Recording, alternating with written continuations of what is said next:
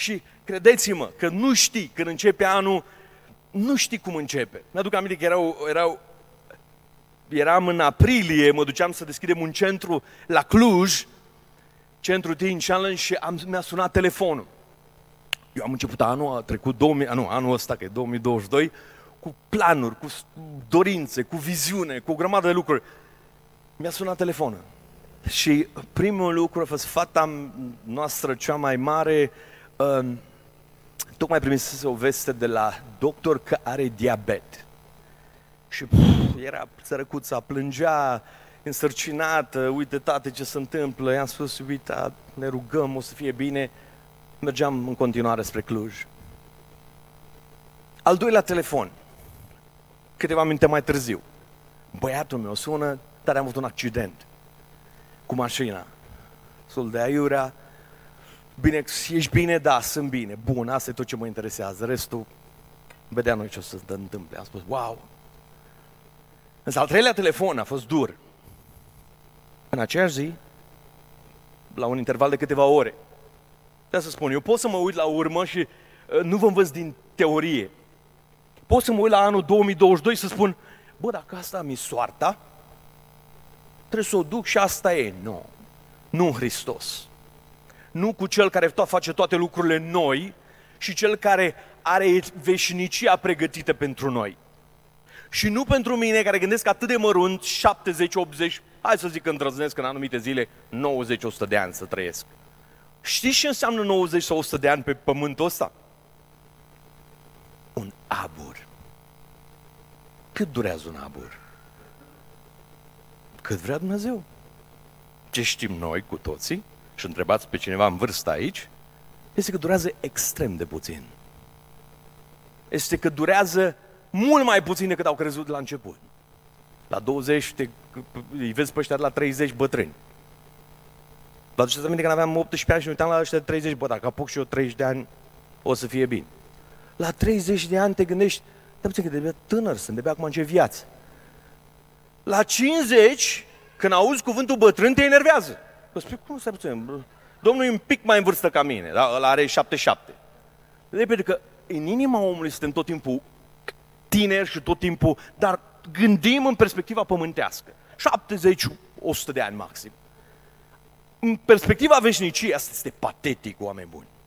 Pentru că tot ce face Dumnezeu în noi și prin noi este în perspectiva veșniciei. Și ce ni se întâmplă nouă, n-are nimic de a face cu Dumnezeu ne învață ceva și dorește ca noi să învățăm neapărat să-L înțelegem mai bine. Cineva m-a întrebat, și e legat, e legat de ce spuneam mai devreme, că al treilea telefon a fost de la băiatul meu care mi-a spus, tate, de fapt a fost de la doctori, care mi-au spus, băiatul tău de 27 de ani are cancer și mai are câteva săptămâni de trăit. Da, metastază în trei locuri, uh, câteva, două săptămâni mai târziu era mort. A plecat la Domnul, un copil credincios cu un, un copil de patru ani, 27 de ani. Dați seama că te gândești și spui, păi stai puțin, ce se întâmplă? Cineva mă întreabă, acum îl înțelegi în prisma ce s-a întâmplat în anul ăsta, 2022. Îl înțelegi mai bine pe Dumnezeu. Și am spus, nu, îl înțeleg mult mai puțin. Am mai multă încredere în El. Dar de înțeles, mult mai puțin. Pentru că Dumnezeu nu ne-a chemat să-L înțelegem. Pentru că vă spun ceva. Dacă încercăm să-L înțelegem pe Dumnezeu, doar dacă încercăm, nu o să reușească nimeni. O să avem niște atacuri cerebrale pe aici. Niște scurt-circuite. Numai când încep să... Nu! Dumnezeu trebuie să avem încredere în El. Zice, gândurile Lui sunt bune. Planurile Lui sunt extraordinare. Atât doar că în fiecare situație, dar absolut în fiecare situație, există două credințe. Credința în Dumnezeu, că El este, există și că e implicat pe acolo, dar până la Dumnezeu mă mănâncă Sfinții. Și încrederea că Dumnezeu este implicat și știe situația în care sunt, îi pasă de situația în care sunt și poate să facă ceva. Câteodată face, câteodată nu face. De ce nu face? Eu cred că are de a face, fără să cred că e un răspuns teologic, complet și perfect, are de-a face cu ce? Cu suveranitatea lui, cu planurile lui și cu gândirea lui care e mult mai, n-aș putea să spun mult mai mare, că sună patetic. Și cu gândirea lui Dumnezeu e mult mai mare ca a noastră. Asta e, dacă cerul n-ar avea simțul omorului, ar trebui să cadă acum de picioare. Există, pentru că Dumnezeu este Dumnezeu. Și noi suntem niște oameni care ne trăim viața asta pe pământ ca un abur și avem șansa prin Iisus Hristos să-L cunoaștem, să intrăm în, să fim împăcați cu Dumnezeu prin Iisus Hristos pe, pentru veșnicie și să mergem în locul în care Hristos l-a pregătit pentru fiecare dintre noi, să fim cu Dumnezeu o veșnicie, așa cum a planificat El de la bun început. Amin? Acum, există un obstacol de care vreau să vă vorbesc în dimineața asta. Există, dacă vreți, cel mai mare ucigaș al bucuriei și al libertății. Un declanșator de, de, de dependențe. De altfel, este și un alimentator de dependență. Nu numai declanșează dependențele, despre ce urmează să vă vorbesc, ci și le alimentează. Vreau să vă vorbesc despre cel mai mare obstacol în calea maturității sufletești, alea emoționale și alea spirituale. O știți? Și un prieten al românilor. Asta e un prieten al că vorbesc de un duh acum. De o, de o mentalitate. Iar mentalitatea în Biblie este numită burduf. Ai o mentalitate veche, nu te aștepta ca gândurile noi al lui Dumnezeu și ungerea nouă să fie turnată, sau vinul cel nou să fie turnată în burduf vechi vinul cel nou, ungerea nouă, gândurile și planurile lui Dumnezeu pentru tine și pentru mine în sezonul ăsta, sunt turnate într-o mentalitate cum? Nouă. Doamne, voia ta să se facă. Doamne, nu mă mai uit la ce a fost, nu mă mai gândesc la cele vechi,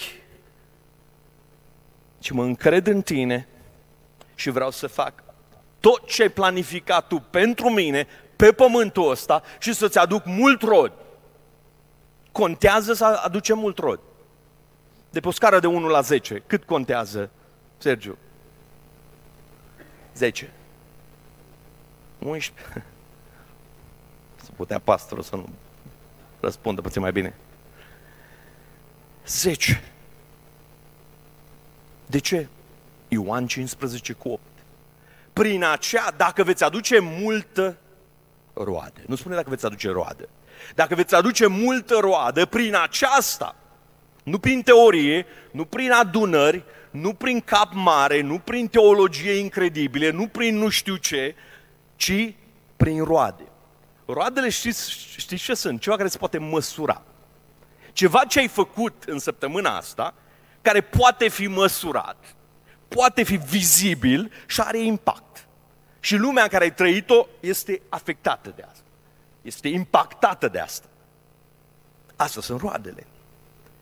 Dacă veți aduce multă roadă, prin aceasta Tatăl va fi proslăvit și voi veți fi astfel ce? Ucenicii mei. Vă vorbeam mai devreme că aici vreau să vorbesc de un obstacol. Știm toate lucrurile astea, suntem entuziasmați de lucrul ăsta, însă avem un obstacol. Iar obstacolul ăsta este mentalitatea de victimă sau duhul ăsta de victimă. Și știți ce? Mă bucur enorm că predic asta aici pentru că pastorii voștri, de când îi cunosc eu, au trecut ceva anișori, nu i-am văzut niciodată, poate au făcut asta în privat și nu i-au văzut nimeni, dar așa, în, în, nu i-am văzut niciodată, am eu o vorbă, sunt unii creștini și păstori și lideri și oameni de afaceri și politicieni Mă, niște bocitori profesioniști. Niște bocitori profesioniști. Bă, că, că, că România, că nu știu ce, că ăia din biserică, că aia din nu știu ce, că bă, ăștia nu ne-au asfaltat strada, că bă, oamenii nu dau la biserică. Pe oamenii ăștia întotdeauna am auzit, Dumnezeu face ceva nou, vrea să începem acolo, vrea... Nu știam deloc că stătea, vă întâlneați acolo unde stăteați la coadă două ore să intrați la o toaletă. Ați aminte, eu vă spun din experiență. Că stăteam și mă gândeam, Doamne, dă-le înțelepciune să mai fac o toaletă pentru păstori. Aia nu era înțelepciune, era fiță. Dar adevărul este că mi-aduc aminte că și ei vorbeau despre clădirea asta și ce o să facă Dumnezeu și toalete și baruri și restaurant și o grămadă de lucruri superbe. Și mă uitam la, la, mă uitam la grupul de oameni și mă gândeam, bă, oamenii ăștia vorbesc de milioane de euro. Singurul lor avantaj este că pff, n-au banii. Și când ai banii, vorbești de lucruri uh, mari, incredibil de ușor. Dar ei vorbeau, aveau ceva în plus față de cineva care, că săracii vorbesc că, și dependentul. Dependentul vorbește despre ce o să facă săptămâna viitoare. Vezi ce mașină mea eu, las că vă fac eu. Bă, bă, acum vă bate joc de mine. Acum toți nu mai credeți în mine. Vezi tu, mamă și tată în ziua când îți conduc cu Mercedes pe lângă voi și nici nu vă claxonez. Și el n-are cu doi bani în buzunar, de fapt are numai datorii și tocmai au furat televizorul din casă. Dar așa sunt anumite lucruri, așa sunt anumite, funcționează anumite lucruri atunci când nu ai nicio treabă cu Dumnezeu. Oamenii ăștia doi au spus, da lui Dumnezeu, n-au căzut în capcana victime, n-au spus, avem oameni puțini, nu sunt suficienți oameni cu bani, ă, cei care au bani și Dumnezeu i-a binecuvântat sunt destul de puțini ca să putem să facem lucrul ăsta, dar Dumnezeu va lucra. Dumnezeu va lucra. Uite unde sunteți astăzi aici. Și vă spun, sunteți aici pentru că oamenii și-au fost în capcana victimizării. Bă, trăim în România. Bă, dacă eram la București, era mai bine. Pe de acolo îți dă ora exact. Ha, ora exactă să dă de aici. Este Hristos în inima ta. E ora exact. Este încrederea în tot Dumnezeu la cote maximă. Aia ora exact. Pe credința lor, noi suntem astăzi aici. Pe sacrificiu tuturor, noi suntem astăzi aici. Dar puteau să cadă într-o capcană absolut incredibilă a victimizării. Vreau să citesc un pasaj. Mai am trei minute și termin. Ioan, capitolul 5, de la 1 la 9. După ce era un praznic al iudeilor și Isus s-a suit la Ierusalim. În Ierusalim, lângă poarta oilor, este o scăldătoare, numită în evreiește Betesda, care are cinci pridvoare. Foarte interesant, Iisus Hristos merge la un bâlci, dacă vreți, la dita mai sărbătoare a orașului, la ziua Ierusalimului, grătare, o grămadă de chestii, concerte, de ce se întâmplă astăzi aici, credeți-mă, era o atmosferă incredibilă și slavă Domnului și mi-a dat Dumnezeu oportunitatea să merg acolo și să văd și chiar întrebam, bă, dar unde era Bâlciu, dar unde era lucrul ăla, dar unde țineau grătarele, dar unde era uh, Betez, dar unde erau cele cinci pridvoare și am călcat pe acolo și m-am uitat peste tot. Ce drept, credeam că e mult mai mare, erau ceva mult mai micuț decât anumite chestii în mintea mea și când citiți din Biblie le vezi așa. Și mergi acolo și spui, asta era un pridvor. Asta de aici? Da. Ok cât încăpeau aici? Vreo 3-400 de oameni. Foarte interesant că în mijlocul sărbătorii Domnul Iisus Hristos alege să meargă la o scăldătoare, care are cinci pridvoare. În pridvoarele acestea zăceau o mulțime de bolnavi, orbi, șcăpi, uscați. Vreau să continui lista asta cu lista din Apocalipsa 21. Fricoși, necredincioși, scârboși, ucigași, curvari, vrăjitori, închinători la idol și toți mincinoși. Pentru că ce vedem aici este o imagine a vieții. Nu este o imagine cu mic, un loc micuț din Ierusalim cu cinci pridvoare, e o imagine a vieții. Vezi toată adunătura pământului și vă spun o chestie, dacă ne analizăm bine în dimineața asta, din tot ce am citit, din toată categoria, te întreb pe tine unde te regăsești. Și mă întreb pe mine, unde mă regăsesc? Cumva există o frică în mine, legată de niște facturi? Cumva există în frică în mine că o să pierd niște relații sau o relație? Cumva există în mine că, bă, dacă nu, nu se putem face ce ne-am propus în următoarele trei luni de zile. Dacă există întrebările astea și ele te frământă, ești pe lista asta. Acum, rezultatul final e extraordinar, da? E aiurea să stai cinci pridvoare, să stai în apele alea și să aștepți un bas. Pentru că să vedem mai, de, mai departe despre ce bas mi-e vorba. Scăldătoarea cinci pridvoare. Ce reprezintă asta pentru tine și pentru mine astăzi?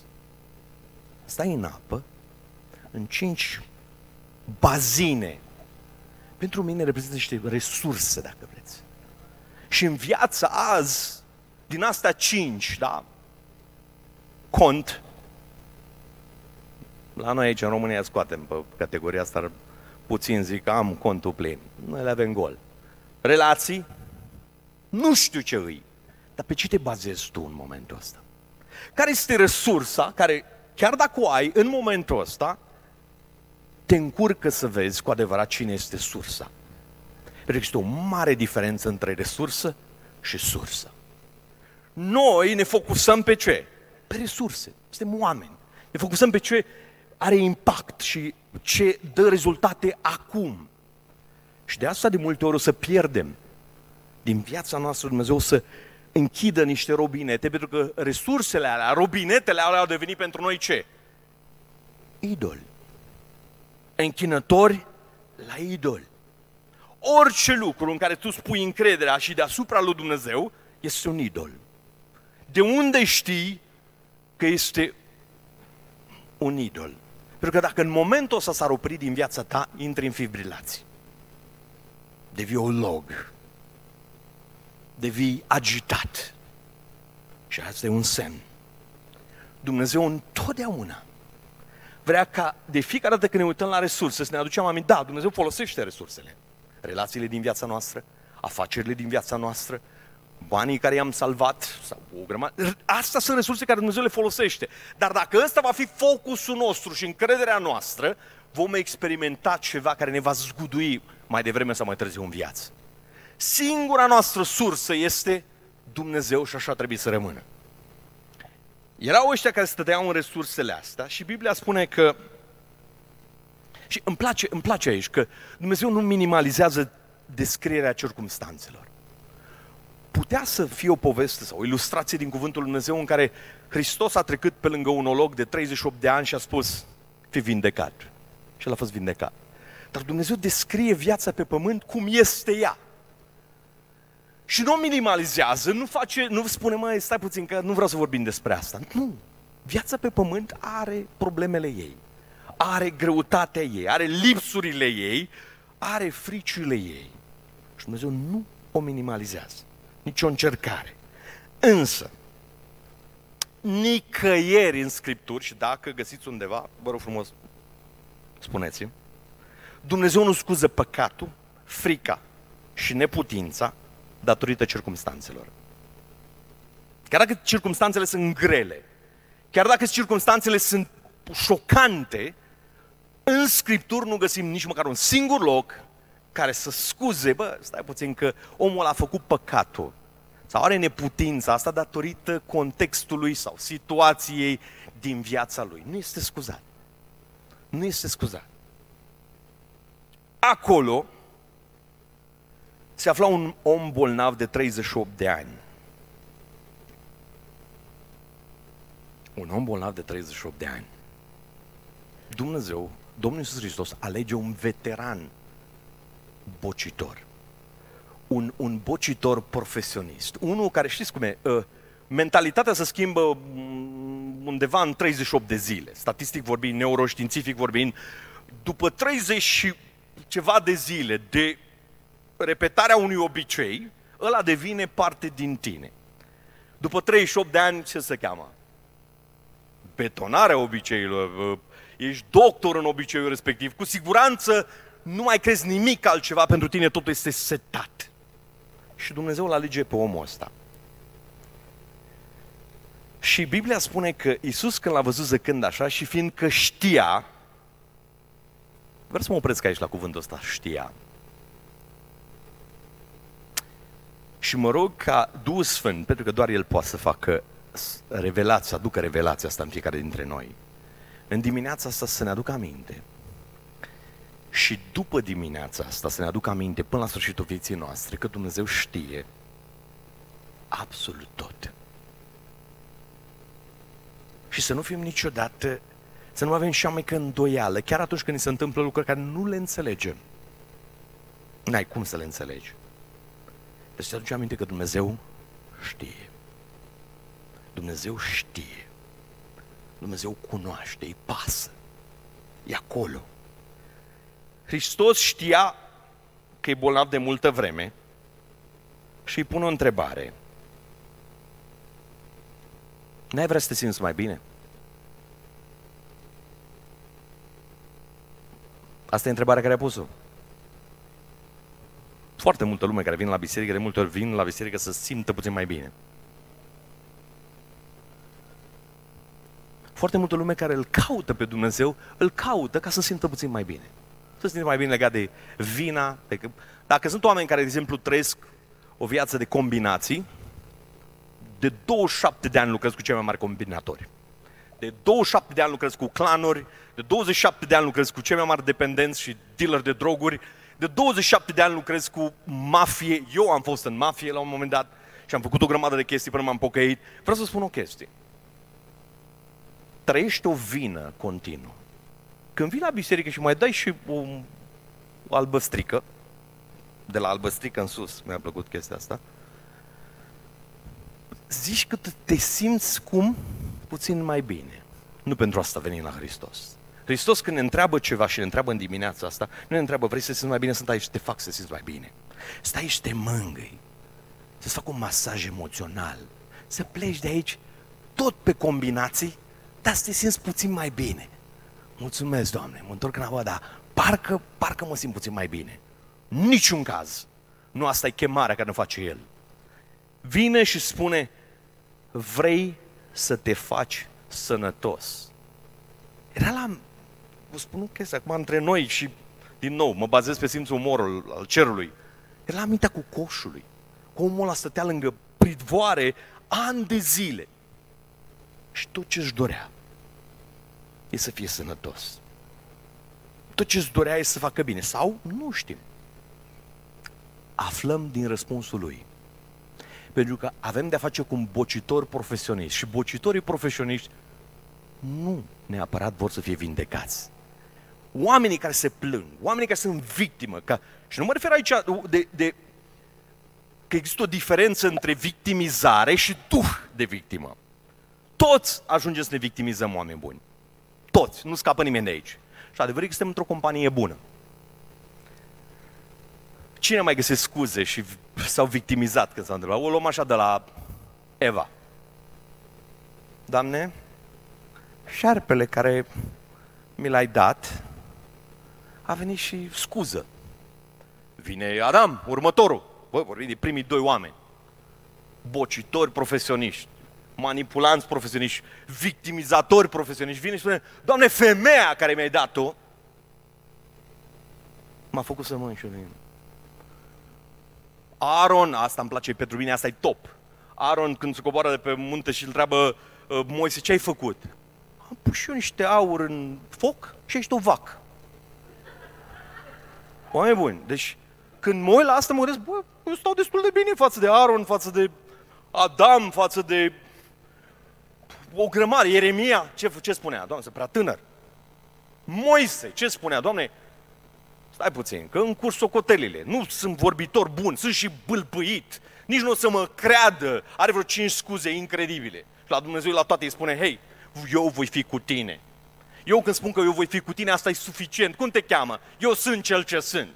Asta, toate informațiile care tu ai nevoie. Câte restul detaliilor, dacă ți le spun acum, faci un atac cerebral. Și am nevoie de tine. Și ăsta e adevărul. Că dacă Dumnezeu ne-ar spune, ce s-ar întâmpla cu viața noastră de acum în 10 ani, ori am cădea jos, ori am ieșit de aici așa. Ce faci, mă? Ce ai pățit? Mi-a spus Dumnezeu ce să fac cu mine în următorii 10 ani. Sunt cel mai tare din Brașov. Ăla e începutul sfârșitului și pentru că Dumnezeu știe că inima noastră ne spus de păcătoasă și dacă primim perspectiva pre prea mult timp, ce se întâmplă? Ne luăm în cap, pentru că așa suntem noi ca oameni, firea pământească.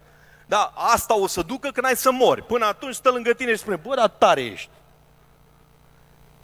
te uiți și că ești într-o companie incredibilă. Lista e lungă.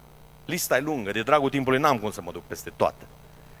Da? Și vezi că sunt oameni care au trecut și ei prin Ilie, Gideon, au trecut și ei prin momente în care s-au victimizat. Și sunt oameni care trăiesc în victimizare. Au duh de victimă. Da? Ăsta este unul din oamenii ăia. Și Dumnezeu îl alege pe el, Hristos îl alege pe el, ca să ne ajute pe noi în dimineața asta cu soluția.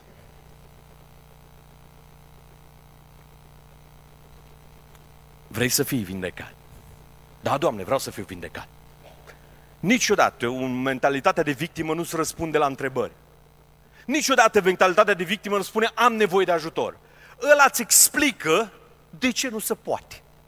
Ați întâlnit pocăiți și pocăiți mă refer, lasă restul lumii că ăia băieți de treabă, oameni faini. Eu mă refer la pocăiți care să-ți explice în detaliu de ce nu poate să facă Dumnezeu ce are de făcut. În viața lui, în viața celorlalți. Suntem experți, de asta spun că asta este un duh prietenos României. Suntem experți de ce nu se poate. Bă, ne-am născut aici la poarta războaielor. Acum avem situația asta. Noi nu știu cum. Oameni buni, vorbim de Dumnezeu. Nu vorbim de România, de poziția geografică și geopolitică și ce vreți voi. Nu. Vorbim de Dumnezeu. Omul ăsta de 38 de ani era acolo, olog, nu putea să meargă. Focusat pe situația lui. Și vezi, răspunsul lui descrie mentalitatea de victimă. Doamne, i-a răspuns bolnavul, n-am... Oameni, mă, ce l-a întrebat Domnul Iisus Hristos și a răspuns el? Oameni buni, ce l-a întrebat Domnul Iisus Hristos și a răspuns el? Vrei să te faci sănătos? Da. Hai să spun de ce nu pot să mă fac sănătos. Asta e de la biserică, de la noi de aici. N-am pe nimeni să mă bage în scăldătoare că să tulbură apa.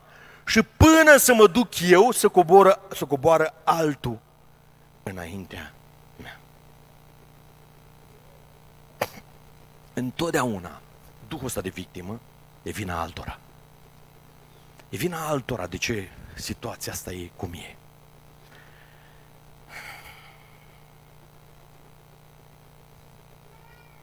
ăștia cu mentalitate de victimă nu vor căuta niciodată rezolvarea.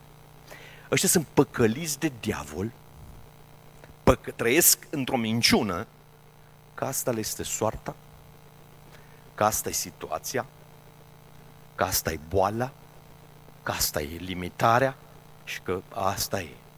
De ce nu s-ar folosi? Că, gândiți-vă ce credință au nevoie. Au nevoie de o credință incredibilă. Să creadă că nimic nu poate fi schimbat. Și ce, dacă ar și-ar folosi credința asta să spună, pot tot un Hristos care mă întărește. Dumnezeu știe, Dumnezeu, Dumnezeu îi pasă și Dumnezeu va lucra.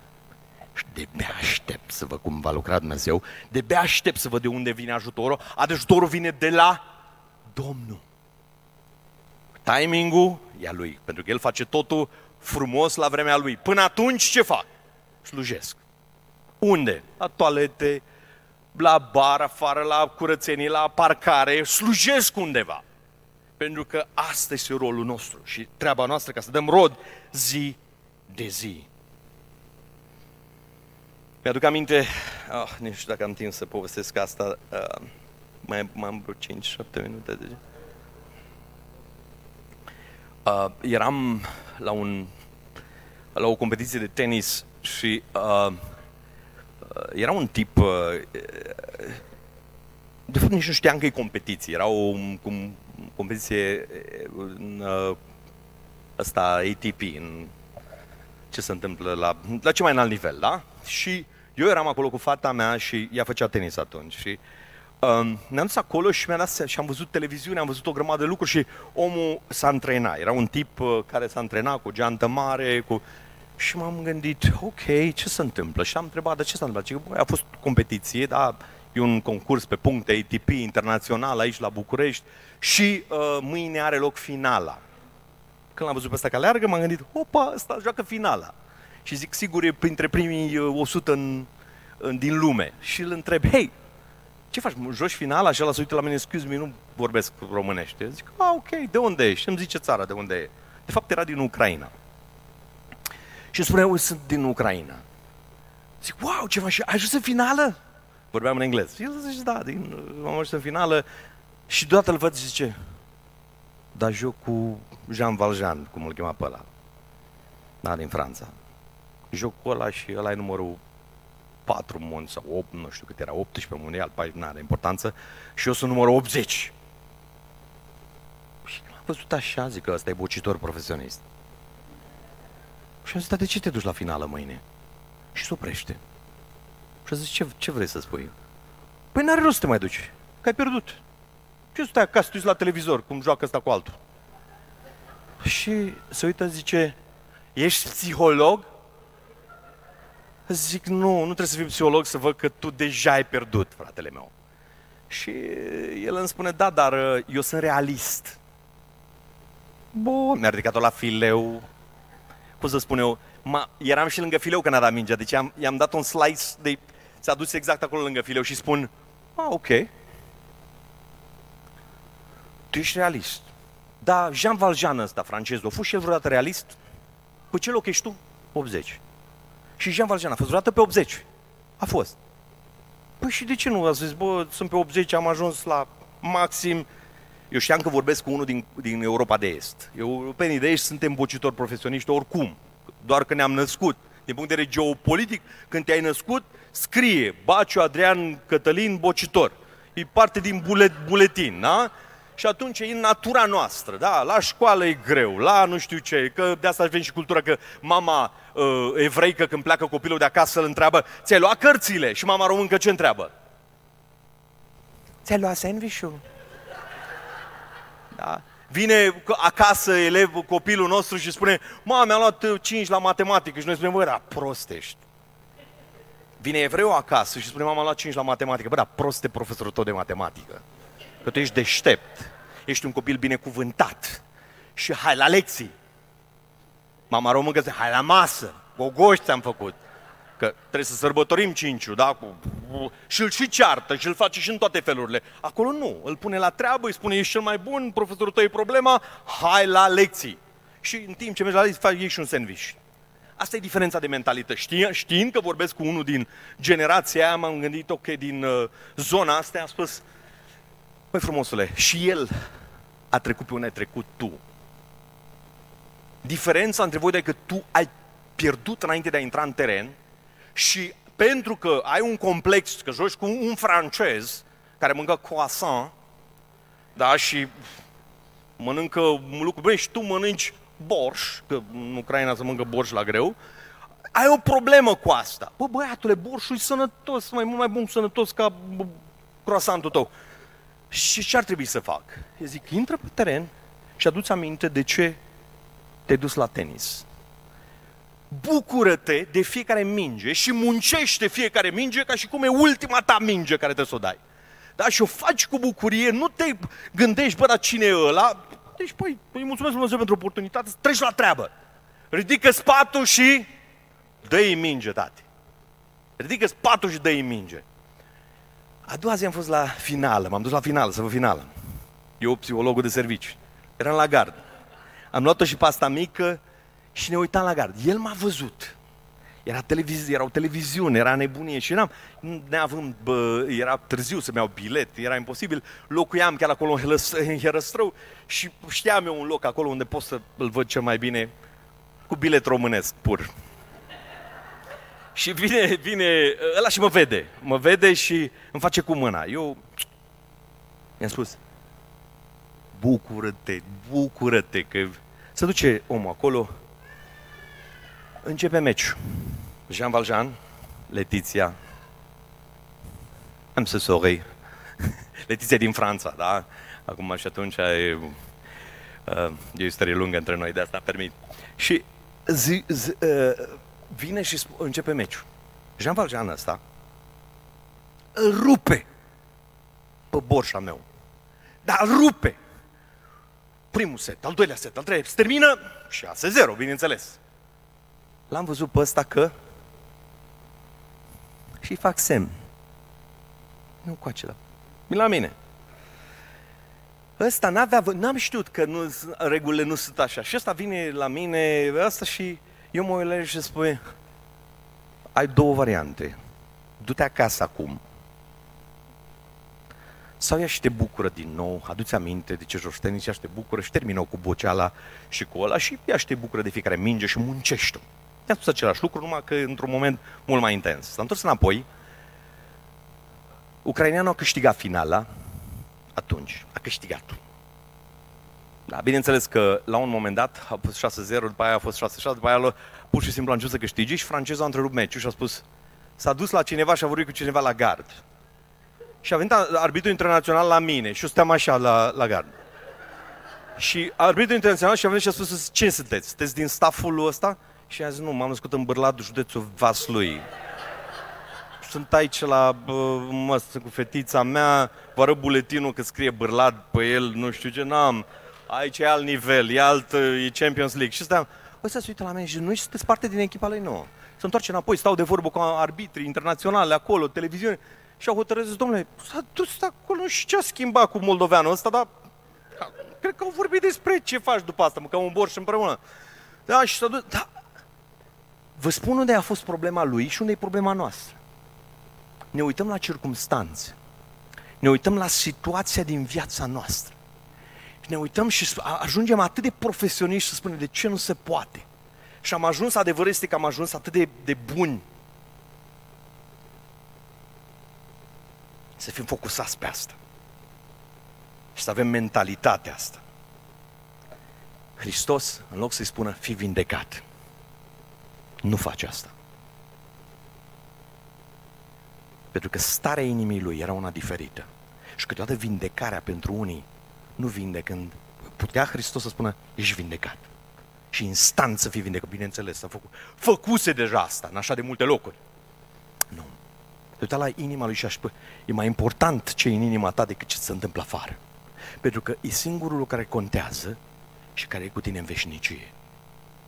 Restul se duc. Trupul ăsta se duce, circumstanțele tale se duc, situațiile tale se duc. Mă uită în inima ta și spune, vrei să fii sănătos? Bun scoală-te, ridică spatul și umblă.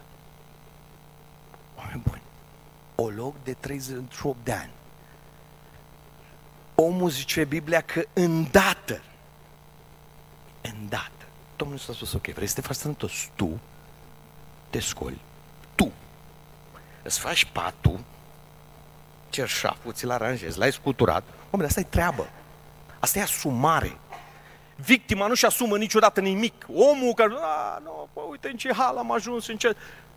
Domnul Iisus spune, nu, e timpul să vă ridicați, să vă faceți patul și să umblați. Să terminați cu boceala, pentru că eu vorbesc. Eu definesc totul. Și nu alții sunt obstacolul, ci tu poți fi cel mai mare obstacol pentru destinul care îl are Dumnezeu pentru viața ta. Care, hai să vă spun unul din mentorii mei din Cuvântul lui Dumnezeu. Dorca, Tabita. Tabita, ce știm noi despre ea? Deci o femeie care cusea bine, făcea bine bisericii, era în biserică, datorită ei era mult rod și multe lucruri se învârteau în jurul lucrării ei, însă ce nu știm noi, sau știm deja, dar nu băgăm de seamă, este că Tabita era o văduvă. Tabitei îi murise bărbatul. Tabita nu era o femeie bogată. Tabita era o femeie obișnuită, dar care credea într-un Dumnezeu neobișnuit. Care putea să lucreze cu cine vrea el, care să pune la dispoziție și nu-și plânge de milă. Și în loc să-și plângă de milă, Tabita spune, Doamne, iată-mă, folosește-mă. Și Domnul Iisus îi spune, ce, ă, Doamne, dar n-am mult în mână, ce am în mână? Un ac și o ață.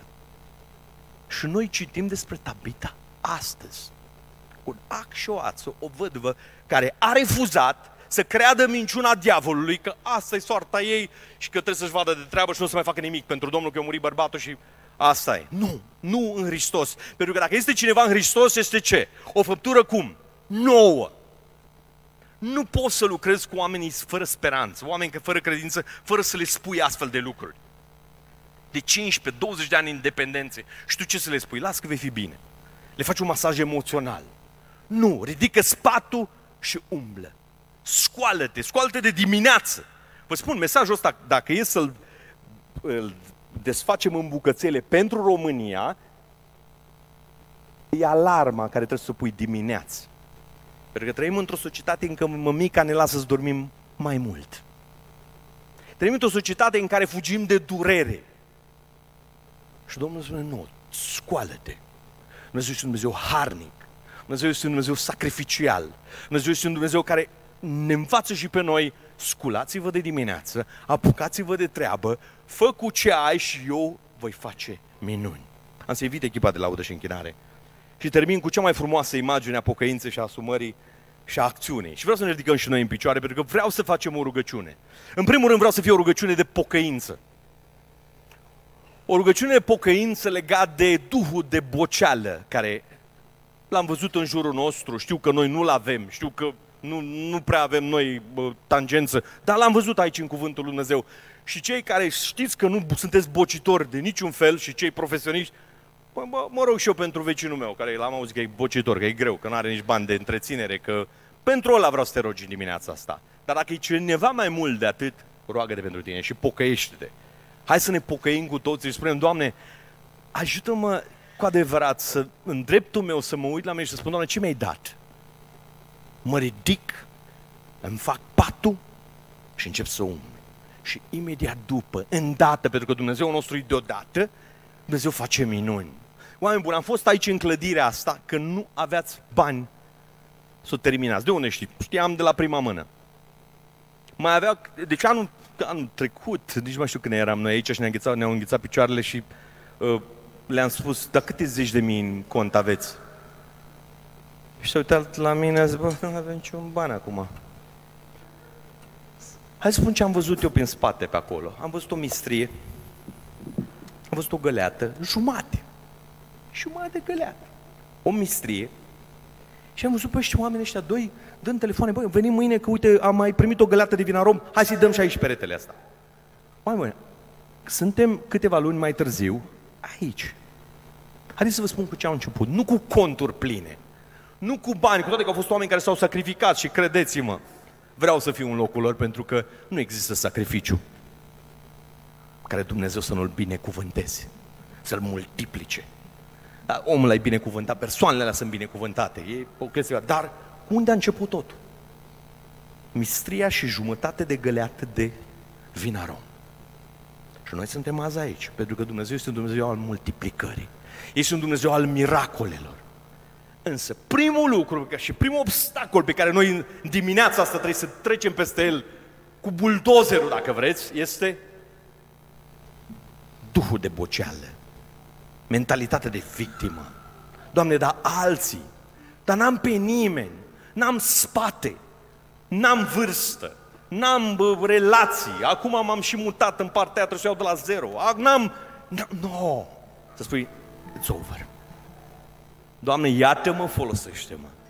Îmi iau patul care mi l-ai dat astăzi, îmi pun alarma la ceasul, la telefonul care mi l-ai dat astăzi și trec la treabă. Și mă duc undeva și și eu vă spun că am trecut prin așa de multe proiecte de genul ăsta, încât dacă stăteam, stau până de seară, stau și vă povestesc, numai de seară trebuie să fiu la Cluj. Uh, să vă povestesc câte, câte minuni s-au întâmplat când am luat doar o mistrie. Un cui. Și am zis, și un ciocan. Și am zis, băi, avem nevoie de o clădire de un milion și ceva de euro. Ce am în mână? Un cui și un ciocan. Și asta am făcut fizic. Și am luat cuiul, și am luat ciocanul, și am luat o foaie. Nu mi-aduc aminte ce mi-a dat foaia. Cuiul și ciocanul era la mine. Și l-am bătut în perete și și ce am făcut cu foaia aia. Am spus, ăsta e primul meu proiect. Fac o listă de rugăciune. Am bătut cuiul, am băgat foaia în cui și am început să scriu ce am nevoie, data în care am nevoie, estimarea, ca să mă sperii puțin. Pentru că când estimezi cât te costă, acolo intri deja în altă zonă, e alt nivel de frică. E alt nivel de când spui, mă, am nevoie de asta de 120 de mii, am nevoie de, de euro, asta am nevoie de... Și mi-aduc aminte că mi-am făcut prima listă ca să facem lucrarea Teen Challenge, erau 20 de ani în urmă. Lista era de un milion. Nu, la început a fost mai mic, a fost vreo 3-400 de mii de euro. Atunci nu aveam 40 de euro în buzunar. Nu aveam 40 de euro în buzunar, dar ce aveam este cuiu, ciocanu, lista aia și știam pe cineva care poate și știam pe cineva care caută pe cineva astăzi care să spună nu contează ce am, nu contează vârsta, n-am de gând să mă victimizez, n-am de gând să spun sunt prea bătrân, am pierdut prea multe trenuri. Nu, no. iată voi face ceva nou și gata să se întâmple. Nu vă mai gândiți la ce a fost mai înainte, nu vă mai uitați la cele vechi. Iată, voi face ceva nou. Hai să spunem Domnului astăzi, vreau și încetez. Și Doamne, adu aminte, pentru că vă spun, e o rugăciune periculoasă care vă, vă îndemn acum să o faceți. Nu azi. Să o faceți astăzi și veți beneficia de ea până la sfârșitul vieții. Doamne, adu aminte prin Duhul Sfânt că atunci când mă bocesc, bate-mă puțin pe umăr și spune mm, mm, mm, mm, mm, asta e boceală, asta e boceală. Trezește-te, trezește-te, trezește-te. Adu-mi aminte de fiecare dată când mă îndrept spre victimizare. Vino și spune, punem alarma aia Duhului Sfânt și spune, nu, no, acum poți să folosești în loc să bocești, roagă-te. În loc să bocești, dă niște telefoane. În loc să bocești, vezi ce ai în mână, așa apucă-te de treabă. În loc ce bocești, dă-te jos din pat, ia și scutură cerșaful ăla și pana, ia și-ți fă patul fain și coboară jos. Ce ai să faci jos? Nu te îngrijora. Dumnezeu va avea grijă. Dumnezeu va avea grijă. Amin? Fiecare în dreptul lui avem în dimineața asta oportunitatea de a fi în prezența singurului Dumnezeu viu și adevărat, care poate face o lucrare profundă în inima noastră. Și mai ales să înlăture sau să îndepărteze pentru unii astăzi duhul de, de, de, de victimizare, mentalitatea aia, burduful la vechi și să facă ceva nou. Lucrează, Doamne. Primește rugăciunile noastre astăzi, Tată, în clipa asta, Doamne. Ne pocăim, Doamne, de, de cârteală, de frică, de îndoială, de faptul că ne uităm la ce ne avem, de faptul că ne uităm la neputințele noastre când Tu ești Cel care ai venit, care ai venit să ne iei toate neputințele noastre. De faptul că ne uităm la resursele care nu le avem, când Tu spui că întrei pământul și tot ce pe el este al Tău. De faptul că Tu ne-ai pregătit faptele bune în care noi o să umblăm. Și noi stăm acasă în pat și ne plângem. Iartă-ne, Tată.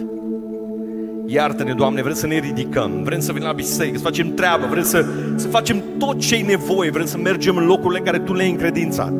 Ca și cum știm că Tu ești Cel care este sursa noastră.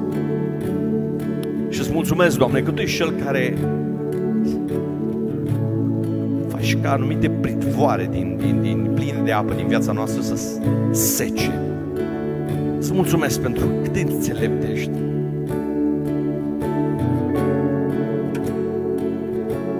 Ca noi să primim de la Tine tot ce mai bun. Și îți mulțumesc, Tată, că Tu întărești credința noastră în dimineața asta. Și ne ajut să fim mai roditori pe acest pământ. Da să fie toată gloria și slava. Primește, Doamne, și lauda buzelor noastre. Cântecul ăsta care urmează să-l cântăm. Da să fie toată gloria, Doamne.